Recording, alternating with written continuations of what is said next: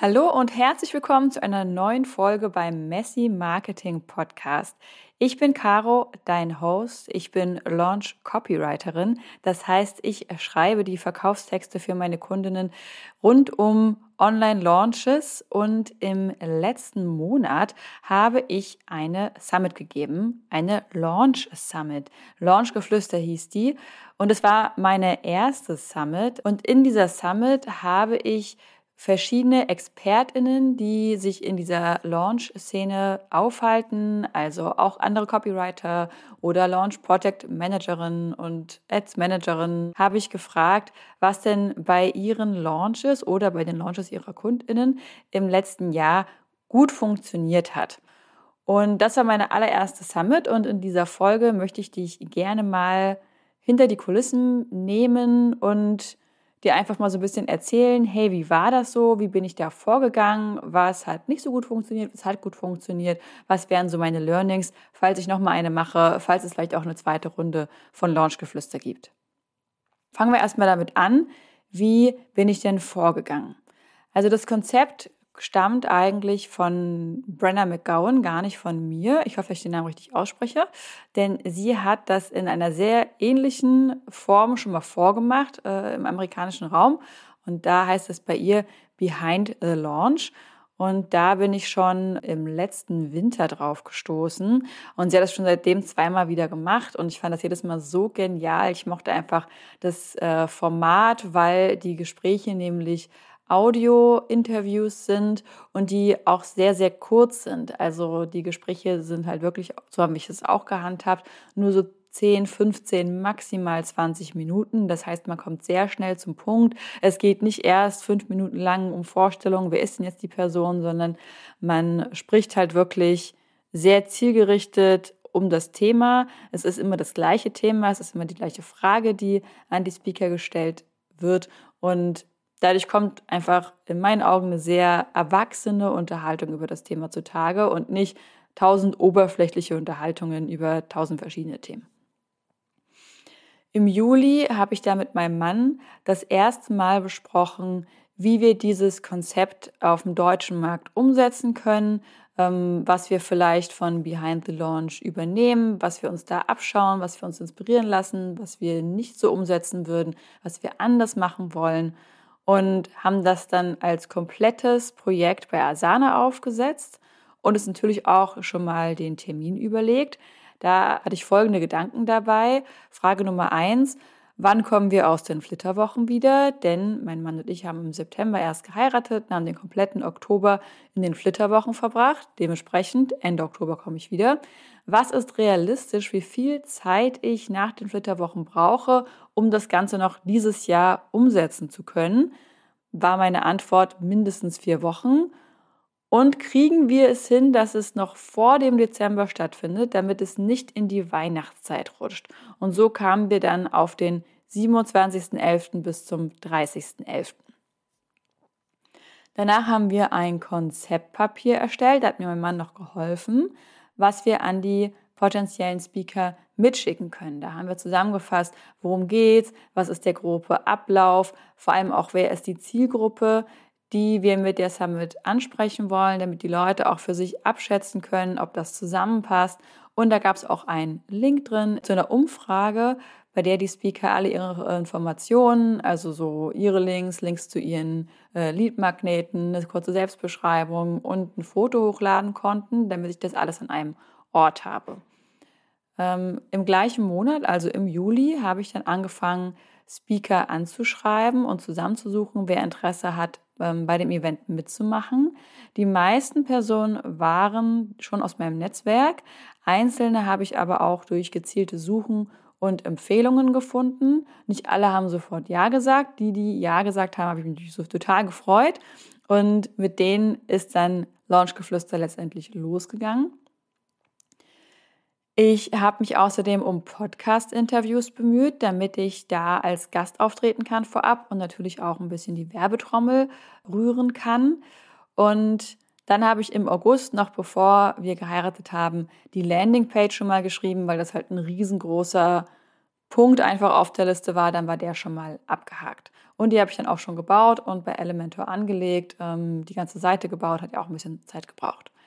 So, dann kamen zwei Monate Pause für unsere Hochzeit und die Flitterwochen. Und im November kamen wir dann wieder. Quasi ab dem 1. November habe ich wieder angefangen zu arbeiten. Am 27. hat die Summit angefangen und ich kam wieder und mir ging es gesundheitlich nicht gut. Mir geht es ja auch immer noch nicht gesundheitlich wieder richtig super. Ähm, ist noch nicht ganz raus, was da ist.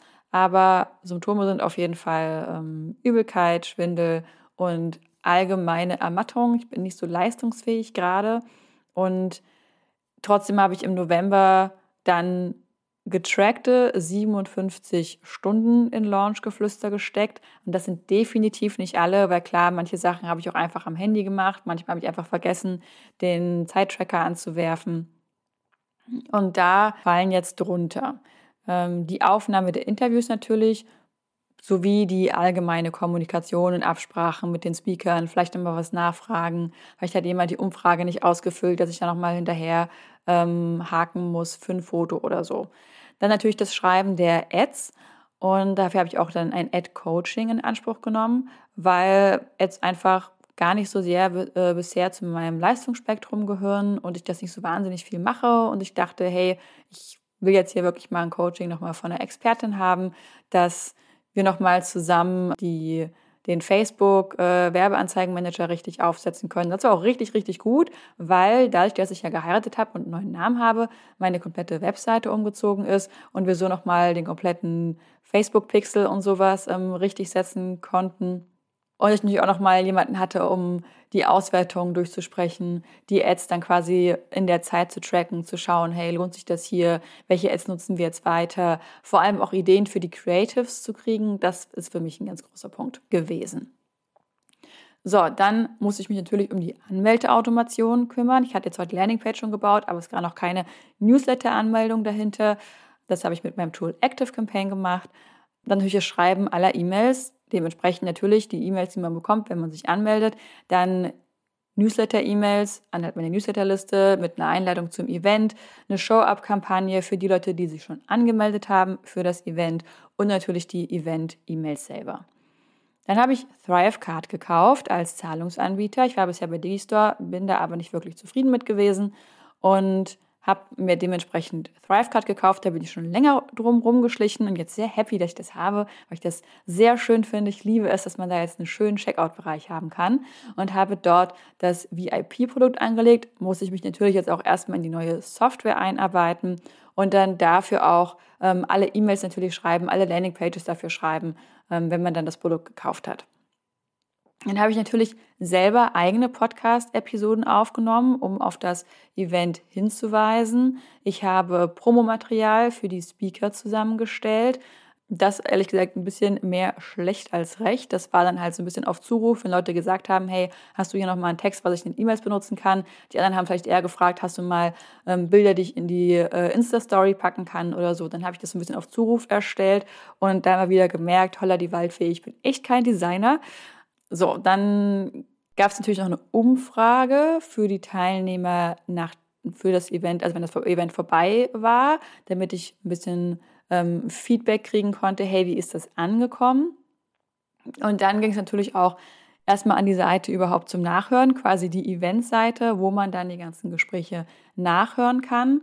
Äh, die müssen natürlich auch gebaut werden, da müssen die ganzen Links zusammengesucht werden. Ähm, da hatte ich wirklich noch einen kleinen Moment, wo ich dachte, oh Gott, wie kriege ich denn jetzt eigentlich diese Audiodateien auf diese Seite? Am Ende war die Lösung zum Glück sehr einfach. Und dann natürlich das VIP-Paket, da musste ich mir auch ein Konzept überlegen. Ich habe das, hab das ganze Event nicht gemacht, um damit Geld zu verdienen. Ich habe das mehr als Marketingaktivität gesehen, damit Leute auf mich aufmerksam werden und mein Newsletter kommen, aber auch einfach, weil ich tierisch Bock auf das Event hatte und weil ich tierisch Bock hatte, mit Leuten aus meiner Nische, mit wirklich ExpertInnen ähm, aus dieser Nische Launching mal über Launchen zu sprechen und zwar so Unterhaltungen, die man im Normalfall wirklich eigentlich nur hinter verschlossenen Türen führt. Und da hatte ich einfach richtig Bock drauf. Dass es ein VIP-Paket gab, ähm, ich habe sogar am Anfang darüber nachgedacht, ob ich gar keins mache. habe mich im Schluss dagegen oder dafür entschieden, sage ich mal, also dagegen entschieden, es nicht zu machen, dafür entschieden, eins zu machen, um meine Ad-Kosten ein bisschen reinzuholen. Und ja, ich habe im Endeffekt über 80 Stunden in dieses komplette Event gesteckt. Ähm, ist natürlich auch schön, wenn sich das irgendwie an einer gewissen Stelle auch ausgleicht. Das muss ich nicht ausgleichen, wie gesagt, das war nicht mein Anspruch. Und was ich an dem VIP-Paket eingenommen habe, hat es auch in keinster Weise ausgeglichen, hat auch nicht die, die Werbekosten ausgeglichen. Das war aber für mich völlig okay. Ich wollte einfach auch die Möglichkeit geben, dass die Leute, die wollen, sich diesen langen Zugriff sichern können, weil ich wollte ja trotzdem diesen Event-Charakter haben. Ne? Ich wollte trotzdem, dass es so ein, dass es ein Event ist, dass es ähm, halt verschiedene Tage gibt, wo man sich das anhören kann und nicht einfach nur so ein, hey, übrigens, das gibt's jetzt, kannst du für immer hören.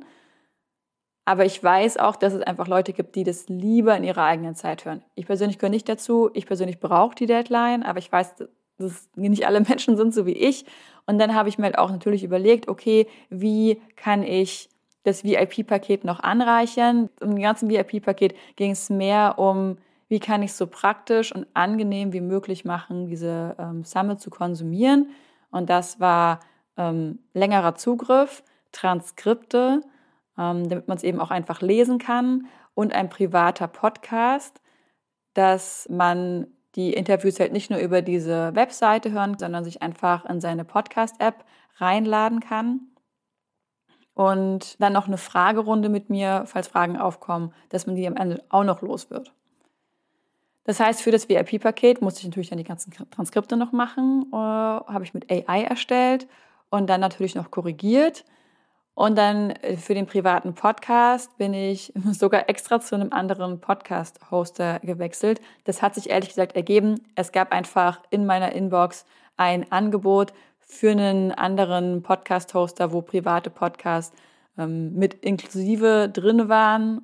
Und da habe ich einfach zugeschlagen und bin jetzt zu diesem anderen Podcast-Hoster gewechselt und habe natürlich dann da auch noch diesen kompletten Private Podcast erstellt aus den Aufnahmen, inklusive Shownotes und so weiter. Das heißt, du siehst, es sind doch relativ viele Aufgaben, die da so zusammenkommen. Und ich bin sehr froh, dass ich das alles äh, festgehalten habe, auch dokumentiert habe. Viel davon natürlich, wenn ich es nochmal machen würde, auch ähm, nochmal neu benutzen könnte, beziehungsweise darauf aufbauen könnte, beziehungsweise jetzt auch einfach so Strukturen hat, dass ich genau weiß, hey, welche Sachen fallen denn eigentlich noch an? Weil gerade wenn man das das erste Mal macht, fällt er natürlich auch viel erst ein, während man das macht, was jetzt eigentlich alles noch nötig ist. So kommen wir direkt zum nächsten Punkt. Was ist alles schiefgelaufen? Was würde ich beim nächsten Mal anders machen? Punkt Nummer eins wäre auf jeden Fall einen besseren Zeitraum zu wählen, denn was ich überhaupt nicht bedacht habe, war Black Friday. Ich war so darauf fokussiert, dass es nicht in die Weihnachtszeit reingeht, dass ich den Black Friday komplett übersehen habe. Und wir waren nun wirklich genau in der Woche nach dem Black Friday, quasi wir haben am Cyber Monday angefangen. Das heißt, Ads schalten war einfach eine Katastrophe. Also die Klickraten waren dann am Schluss sogar wirklich gut, aber meine Ads wurden einfach nicht ausgespielt, Klar, weil natürlich andere Leute mit viel höherem Budget ganz andere Ads-Budgets da quasi gerade rausgehauen haben. Hätte ich in einem anderen Zeitraum ähm, Ads darauf geschaltet, wäre dabei viel mehr rumgekommen. So war das einfach nur eine absolute Katastrophe.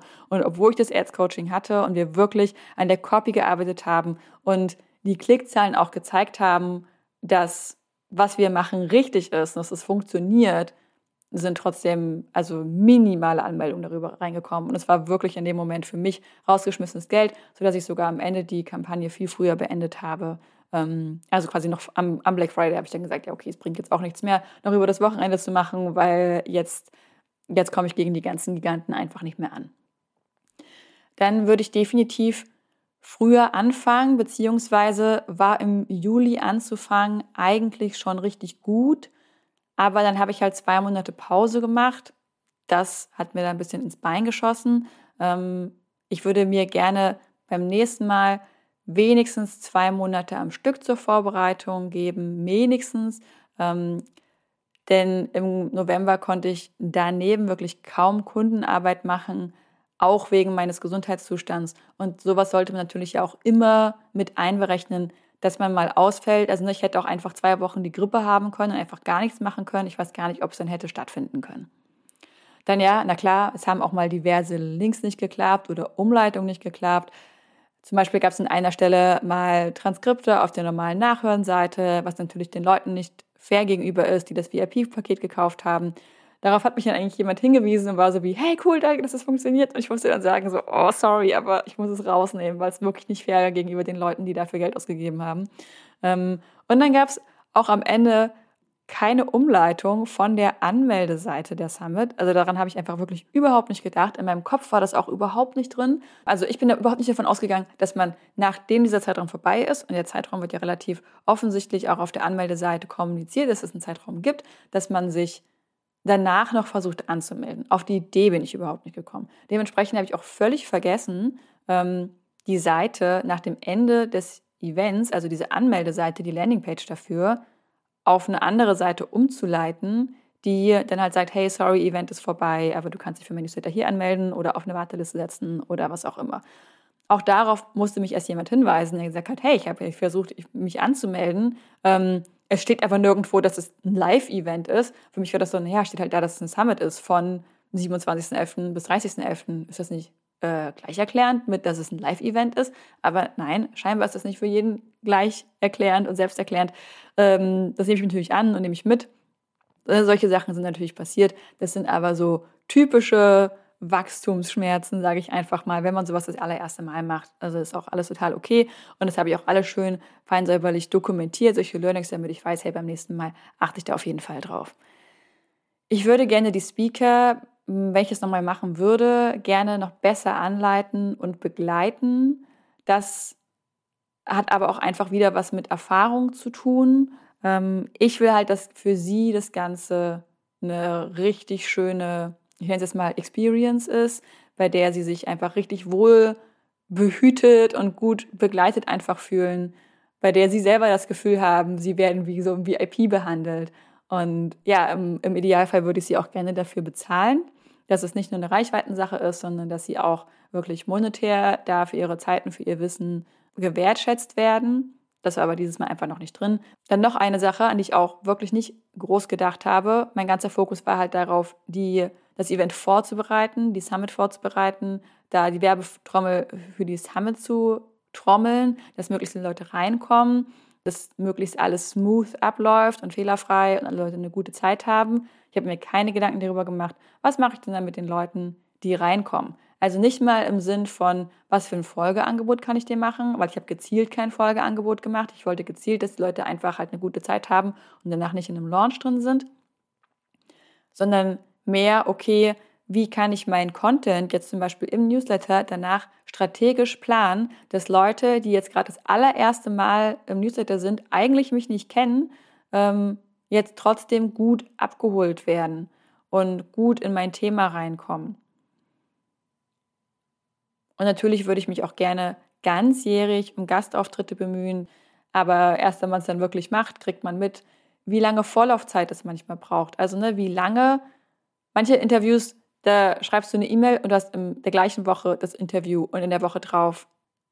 Und mit anderen Interviews hast du einen Monat lang Austausch und besprichst das Thema und bis du deinen Termin gefunden hast und dann ist die Person vielleicht noch mal im Urlaub und bis es dann rauskommt, weil dann haben die vielleicht einen eigenen Launch, wo die das jetzt gerade nicht in ihrer Content-Strategie platzieren können und dementsprechend, wenn man auf so ein Event hinweisen möchte, wäre in meinem Gedankengang das jetzt einfach die beste Variante, sich ganzjährig um Gastauftritte zu bemühen, ist ja eh immer eine gute Strategie.